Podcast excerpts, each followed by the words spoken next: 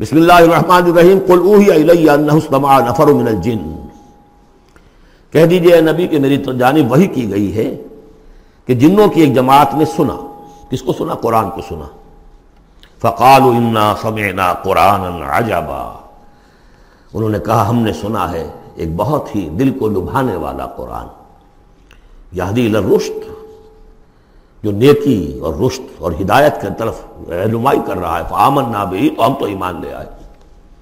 وہ سب بھی میں نے کہا تھا، یہ لمحہ فکریہ ہے، ایک دفعہ کیا اجتماع ہے قرآن کا، اور وہ بندے کہاں سے کہاں پہنچ گئے، تو داعی بن گئے۔ ہمارا کیا حال ہے؟ ہم نے اس معنی میں قرآن کبھی پڑھا ہی نہیں، سنا ہی نہیں۔ سنتے ہیں تو وہ خیبر میل کی اسپیڈ سے جو پڑھ رہا ہوتا قاری، پانچ دن میں پورا قرآن، چھ دن میں پورا قرآن، اور اشتہار دیے جا رہے ہیں۔ یہ یہ ہے ہمارا ریچول۔ یہاں تو بیس منٹ میں ہو جاتی ہے، یہاں تیس منٹ، یہاں چلو وہاں وہاں اور اس سے بھی کم میں ہو جاتی ہے، وہاں چلو۔ قرآن کا نتیجہ تو یہ نکلنا چاہیے وہ آپ کو پوزیس کر لے، جانے نہ دے۔ اِنَّا سَمِعْنَا قُرْآنًا عَجَبًا يَهْدِي إِلَى الرُّشْدِ فَآمَنَّا بِهِ وَلَن نُشْرِكَ بِرَبِّنَا أَحَدًا، اب ہم کبھی بھی اپنے رب کے ساتھ کسی کو شریک نہیں ٹھہرائیں گے۔ وَاللَّهُ تَعَالَى جَدُّ رَبِّنَا، اور یقیناً ہمارے رب کی عزت شان بہت بلند ہے۔ مَتَّخَذَ صَاحِبَةً وَلَا وَلَدًا، اس نے نہیں اختیار کی نہ کوئی بیوی اور جورو، نہ کوئی اولاد۔ وَأَنَّهُ كَانَ يَقُولُ سَفِيهُنَا عَلَى اللَّهِ شَطَطًا، اور یقیناً ہمارا جو بے وقوف ہے بڑا، مراد یہاں پہ ہے وہی عزازیل، ابلیس، نعیم، وہ چونکہ ہمارا ذرا بڑا بدگر ہے، تو وہ جو جو کچھ کہتا رہا ہے اللہ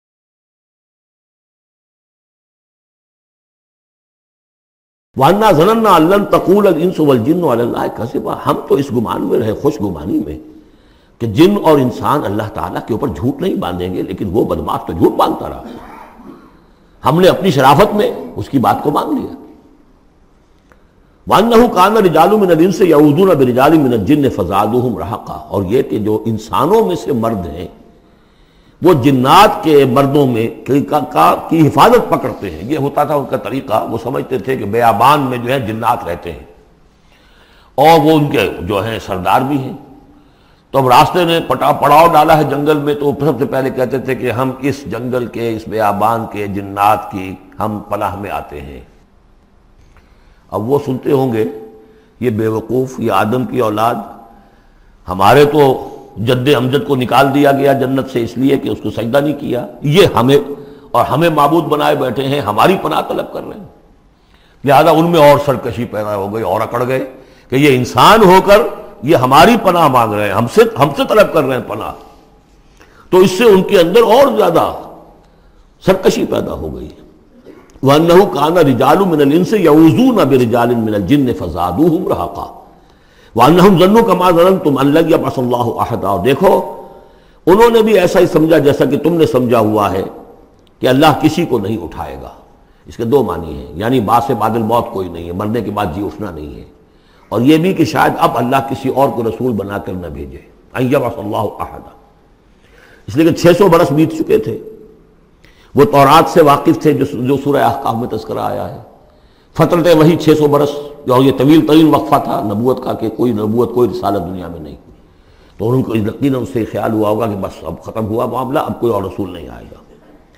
وَأَنَّا لَمَسْنَا السَّمَاءَ، اور ہم نے ذرا ٹٹولا آسمانوں کو، آسمان کو ہم نے چاہا کچھ خبریں وبریں لے کر آئیں ذرا غیب کی۔ فَوَجَدْنَاهَا مُلِئَتْ حَرَسًا شَدِيدًا وَشُعَبًا، تو ہم نے تو پایا اس کو کہ وہ بھرا ہوا ہے سخت چوکی داری سے اور انگارے رکھے ہوئے ہماری ہمیں کھدیڑنے کے لیے۔ یعنی یہ کہ ہمیں معلوم ہو گیا کہ کوئی واقعی وقت ایسا ہے، کیونکہ یہ سارا انتظام خاص طور پر جب کہ وحی نبوت آتی تھی تو اہتمام کر لیا جاتا تھا۔ عام حالات میں کوئی بات نہیں، روح اتر رہے ہیں فرشتے، اور یہ جو ہیں یہ آگ سے بنے ہیں، وہ نوری ہیں یہ ناری ہیں، کچھ نہ کچھ ان سے یارانہ گانٹ کے کچھ نہ کچھ ان سے لے لیتے تھے، یا یہ کہ اچک لیا، من استرق سرقۃ، کسی نے کوئی چیز جو ہے کہیں سے لے لی۔ لیکن اب جو ہم نے دیکھا ہے آسمان کو، تو واقعی وہاں تو بڑے سخت پہرے لگے ہوئے ہیں، یعنی کوئی نہ کوئی وحی کا سلسلہ ہے اور نبوت آنی ہے، اور وہ نبوت ہمیں تو مل گئی، ہم جا کر ہم جا کر سنائے کلام اور ہم ایمان لے آئے۔ وَأَنَّا لَمَسْنَا السَّمَاءَ فَوَجَدْنَاهَا مُلِئَتْ حَرَسًا شَدِيدًا وَشُعَبًا وَأَنَّا كُنَّا نَقْعُدُ مِنْهَا مَقَاعِدَ لِلسَّمْعِ، اور ہم وہاں بیٹھا کرتے تھے، وہاں پہ گھاٹ میں بیٹھا کرتے تھے کچھ سنگل لینے کے لیے، مقاعد مقعد بیٹھنے کی جگہ، مورچہ جہاں پہ بیٹھا جائے، ہم وہاں پر اپنے ٹھکانوں میں بیٹھا کرتے تھے۔ فمن یسمع اعلان، لیکن اب اگر کسی نے کچھ سننے کی کوشش کی، یجد لہ شہابا رصدا، وہ پائے گا اپنے واسطے ایک انگارہ گھات میں، میزائل پیچھا کرے گا اس کا۔ وَأَنَّا لَا نَدْرِي أَشَرٌ أُرِيدَ بِمَنْ فِي الْأَرْضِ أَوْ أَرَادَ بِهِمْ رَبُّهُمْ رَشَدًا۔ معلوم ہوتا بہت بڑے عالم تھے یہ تورات کے جاننے والے، انہوں نے ایک ایسی عظیم بات کہی ہے، یہ ہمیں یہ معلوم نہیں کہ آیا زمین میں بسنے والے ان انسانوں کی کوئی شامت آ گئی ہے یا اللہ نے ان کے لیے کسی بھلائی کا ارادہ کیا ہے۔ رسالت آئے گی تو دو ہی نتیجے ہیں،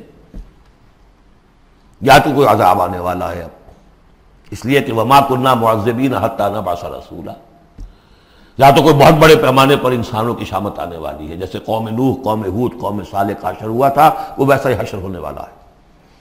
اللہ لا نظری، ہم نہیں جانتے، اشر ارید بمن فی الارض، زمین والوں کے لیے کسی شر کا فیصلہ کیا گیا ہے، ام اراد بہم ربہم رشدا، یا ان کے لیے ان کے رب نے بھلائی کا، خیر کا ارادہ کیا ہے۔ ظاہر بات ہے نبوت اور رسالت محمدی خیر پر منتج ہوئی۔ وَأَنَّا مِنَّا صَالِحُونَ وَمِنَّا دُونَ ذَلِكَ، اور دیکھو ہمارے اندر نیک بھی ہیں، جنات نیک بھی رہے ہیں اور دوسری طرح کے بھی ہیں، بد نہیں کہا، یہ ہے حکمت تبلیغ، بروں کو بھی برا نہ کہو، ہاں دوسری قسم کے بھی ہیں، نیک بھی ہے اور دوسری قسم کے بھی ہیں۔ كُنَّا طَرَائِقَ قِدَدًا، ہم تھے مختلف راستوں پر جو کہ ایک دوسرے سے پھٹے ہوئے تھے۔ یہ قددا جو آیا تھا نا، قدت قمیصہ، پھٹ جانا قمیص کا۔ وَأَنَّا ظَنَنَّا أَلَّن نُّعْجِزَ اللَّهَ فِي الْأَرْضِ وَلَن نُّعْجِزَهُ هَرَبًا، اور ہم نے یہ جان لیا کہ ہم اللہ کو عاجز نہیں کر سکتے، ہرا نہیں سکتے، نہ زمین میں بھاگ کر، اور ہم کہیں بھاگ کر اور زمین میں اللہ کو شکست نہیں دے سکتے، اس کی پکڑ سے نکل نہیں سکتے۔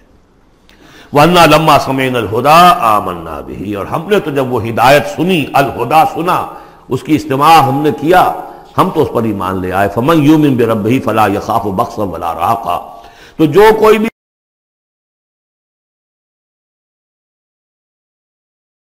زبردستی ہوگی، کچھ زیادتی ہوگی، جیسے جیسے ان کے اعمال صالحہ ہیں پورے پورے اللہ تعالیٰ ان کا اجر ان کو دے دے گا۔ وَأَنَّا مِنَّا الْمُسْلِمُونَ وَمِنَّا الْقَاسِطُونَ، اور دیکھو ہمارے اندر وہ بھی ہیں جو فرما بردار ہیں اور وہ بھی ہیں جو بے انصافی کرتے ہیں۔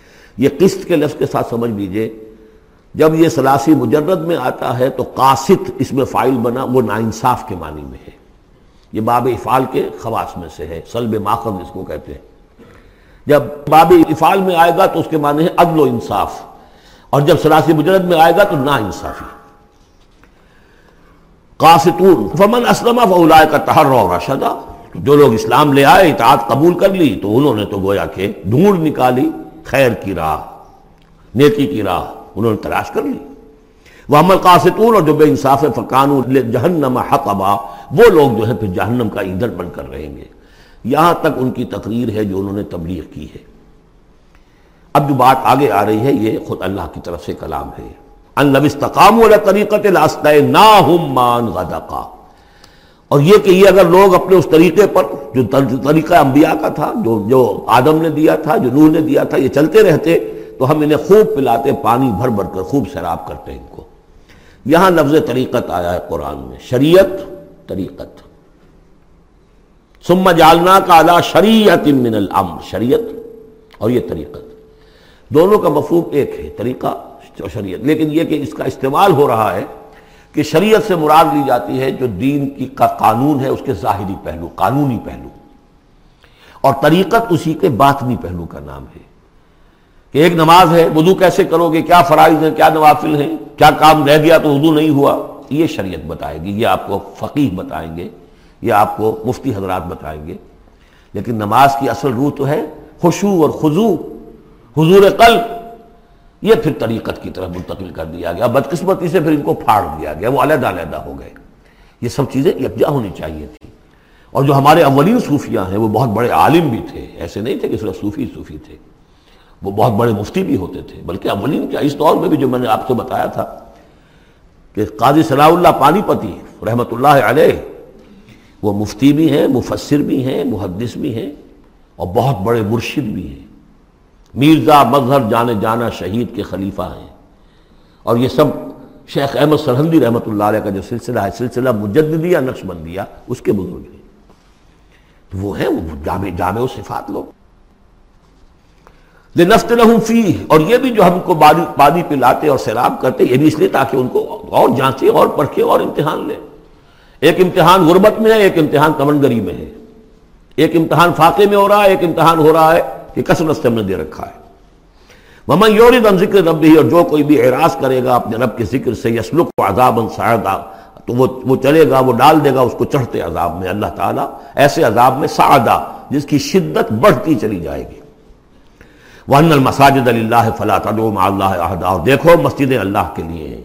مسجد سے مراد مسجد سجدے کی جگہ بھی ہے, اور مسجد سے مراد سجدے کے یہ اعضاء بھی ہیں, یہ پیشانی اور یہ ناک اور یہ ہاتھ اور یہ پاؤں, ایڑیاں, وہ پنجے, یہ سارے جو ہیں یہ سجدے کے جو جسم کے حصے ہیں. یہ مسجدیں بھی اور سجدے کی جگہیں بھی للہ ہے, سب اللہ کی ملکیت ہے. فَلَا تَدْعُوا مَعَ اللَّهِ أَحَدًا, اللہ کے ساتھ کسی اور الہ کو مت پکارو.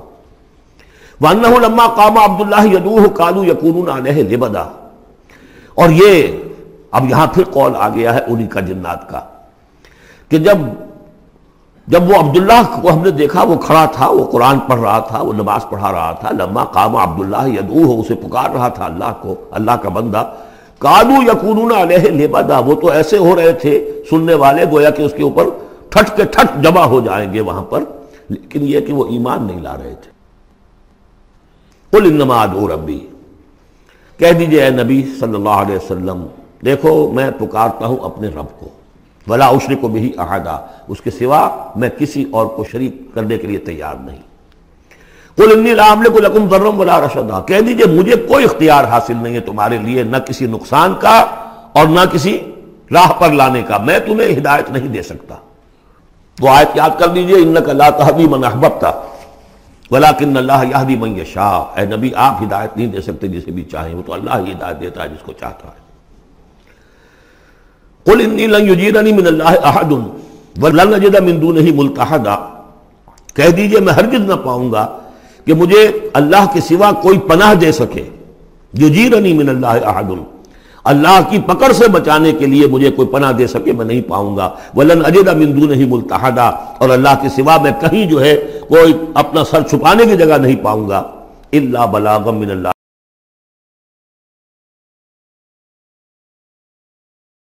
فریضہ سر انجام دوں, اگر میں نے یہ کام نہیں کیا تو میں پکڑا جاؤں گا. فَلَنَسْأَلَنَّ الَّذِينَ أُرْسِلَ إِلَيْهِمْ وَلَنَسْأَلَنَّ الْمُرْسَلِينَ, ہم تو پوچھ کر رہیں گے ان سے بھی جن کی طرف رسولوں کو بھیجا, اور پوچھ کر رہیں گے رسولوں سے بھی. وَمَنْ يَعْصِ اللَّهَ وَرَسُولَهُ, جو کوئی بھی اللہ اور اس کے رسول کی نافرمانی کرے گا, فَإِنَّ لَهُ نَارَ جَهَنَّمَ خَالِدِينَ فِيهَا أَبَدًا, تو اس کے لیے تو پھر جہنم کی آگ ہے جس میں وہ ہمیشہ ہمیش رہے گا. حتیٰ اذا رأوا ما یوعدون, یہاں تک کہ جب وہ دیکھیں گے جس چیز کی انہیں دھمکی دی جا رہی ہے. فَسَيَعْلَمُونَ مَنْ أَضْعَفُ نَاصِرًا وَأَقَلُّ عَدَدًا, اس وقت انہیں معلوم ہو جائے گا کون کمزور ہے مددگاروں کے اعتبار سے اور کون اقلیت میں ہے تعداد کے اعتبار سے. وہ تانے دیتے تھے نا کہ دیکھو محمد تمہارے پاس تو بیٹھے بھی ہوتے ہیں تو ہمارے کمی کاری بڑے لوور طبقات کے لوگ, اور وہ بھی چند ہوتے ہیں. دیکھو جا کے ابو جہل کی محفل بھری ہوئی ہے, بڑے بڑے لوگ بیٹھے ہوئے وہاں پر. اس وقت معلوم ہو جائے گا من اضعف ناصرا واقل عددا. یہ سورہ مریم میں بہت تفصیل سے یہ مضمون آیا ہے. قل ان ادری قریب ما توعدون ام یجعل له ربی امدا, کہہ دیجئے نبی مجھے یہ معلوم نہیں ہے آیا جس چیز کا تم سے وعدہ کیا جا رہا ہے, جس چیز کی دھمکی دی جا رہی ہے. وعدہ اور وعید بنیاد ایک ہی ہے, اصل میں اصل الفاظ ایک ہی ہے, وعید دھمکی, وعدہ, لیکن حروف اصلی وہی ہے. آیا وہ قریب آ چکی ہے اسے, یا ام یجعل له ربی امدا, یا یہ کہ میرا رب اس کے لیے ابھی کچھ مہلت دے, کوئی تمہاری رسی دراز کر, یہ میں نہیں جانتا. یہ سورہ انبیاء کے آخر میں بھی آیا تھا. بولی ندری قریب ام بعید ما توعدون, کہہ دیجئے نبی میں نہیں جانتا کہ جس چیز کا تم سے وعدہ کیا جا رہا ہے وہ قریب آ چکی ہے یا بھی دور ہے. عالم الغیب, وہی ہے غیب کا جاننے والا. فلا یظہر علی غیبہ احدا, وہ اپنے غیب پر کسی کو مطلع نہیں کرتا. الا من ارتضی من رسول, سوائے جس کو وہ چاہے اپنے رسولوں میں سے. یہ بہت اہم قانون ہے قرآن کا, اور اس میں سارا مسئلہ علم غیب کا حل ہوتا ہے. ایک بات تو یہ کہ ہمارے جو بھی بریلوی بھائی ہیں وہ بھی مانتے ہیں, چار باتیں وہ مانتے ہیں, تین. میں نے ایک مرتبہ تحقیق کی تھی بڑی مفصل جا کر, بعد لوگوں سے ملاقات کی, ابھی میں طالب علم تھا. کہا دیکھیے ہم ثابت مانتے ہیں اس بات کو، نبی کا علم ذاتی نہیں عطائی ہے، اللہ نے جو دیا وہی ہے، نبی کا علم قدیم نہیں حادث ہے، پہلے نہیں تھا پھر ہو گیا، اللہ نے دے دیا تو ہو گیا، اور نبی کا علم غیر محدود نہیں محدود ہے۔ میں نے کہا یہ تین باتیں جو شخص مان لے میرا اس سے اب کوئی جھگڑا نہیں رہا، لیکن ہمارے ہاں کچھ لوگوں نے ایک ڈیفینیشن کر لی علم غیب کی، علم غیب وہ ہے جو بغیر کسی کے بتائے خود حاصل ہو جائے، اس اعتبار سے تو میرے پاس بھی علم غیب ہے نہیں، یعنی کسی کے پاس کوئی کوئی علم ہے ہی نہیں، ہمیں دیا، اساتذہ نے دیا، حضور کو دیا، اللہ نے دیا، جبریل کو دیا، اللہ نے دیا، اس معنی میں تو ذاتی علم تو کوئی بھی نہیں مانتا، کسی کا علم تو دینے سے ہوتا ہے۔ البتہ علم غیب کسے کہتے ہیں؟ وہ چیزیں جو ہماری نگاہوں سے چھپا دی گئی ہیں، وہ عالم غیب ہے، جنت ہے، دوزخ ہے، فرشتے ہیں، یہ سب کیا ہے؟ عالم غیب۔ تو نبیوں کو تو کچھ نہ کچھ حصہ اس کا دکھایا جاتا ہے تو نبی بنتے ہیں نا، ورنہ میرے اور نبی میں فرق کیا ہوا؟ پھر اگر میرا بھی علم وہی ہوتا ان السمع والبصر والفؤاد تو میرے علم اور اور اور حضور کا بھی علم یہی ہوتا تو فرق کیا ہوا؟ حضور نے تو اس دوسرے علم کے اعتبار سے تو صاف کہہ دیا انتم عالم بامور دنیاکم، لیکن حضور کو معراج میں جنت دکھا دی، دوزخ دکھا دی، زمین پر رہتے ہوئے آپ نماز پڑھا رہے تھے، غالباً وہ جو کہ نماز پڑھائی جاتی ہے جبکہ بارش نہیں ہوتی، استسقاء کی نماز، اسی کے دوران اچانک ایک دفعہ آپ آگے بڑھے، لوگ حیران ہوئے کیا ہوا ہے، ایک دفعہ پیچھے ہٹے، لوگوں نے پوچھا بعد میں کہ حضور یہ یہ نماز کا حصہ تھا، یعنی ہم بھی فریضہ کیا کریں اس نماز کے اندر؟ یہ فرمان نہیں، اصل میں میرے سامنے جنت لے آئی گئی، اب بے اختیار میرا ہاتھ بڑھ گیا کہ میں اس کا پھل توڑ لوں، اور میرے سامنے اس کے بعد دوزخ لے آئی گئی اور اس کا جو بمکا آیا گرمی کا، اس سے میں بے اختیار پیچھے ہٹا۔ دنیا میں سیر کرا رہے ہیں، بہرحال یہ غیب ہی میں سے ہے، البتہ کل غیب یہ جو مانے اللہ نبی کے لیے وہ کافر ہے، اور وہ مانتے ہیں، بریلوی بھی مانتے ہیں، کل غیب کا کوئی سوال ہی نہیں۔ نبی کا علم محدود ہے، نبی کا علم حادث ہے، نبی کا علم عطائی ہے، تین باتیں مان لیجئے، باقی نبی کا علم کتنا تھا کتنا نہیں تھا یہ میں کون ہوں ناپنے والا، اور آپ کون ہیں ناپنے والے، دیا اللہ نے جو دیا، بتایا جو بتایا، اللہ اللہ اور خیر صلی اللہ۔ تو یہ عالم الغیب وہ ہے غیب کا جاننے والا، فلا یظہر علی غیبہ احدا، تو وہ نہیں مطلع کرتا اپنے غیب پر کسی کو، ہاں الا من ارتضی بالرسول، سوائے اپنے رسولوں کے، کذالک نوری ابراہیم ملکوت السماوات والارض، ہم نہیں پڑھ چکے ابراہیم کو بھی ملکوت دکھائے، حضور کو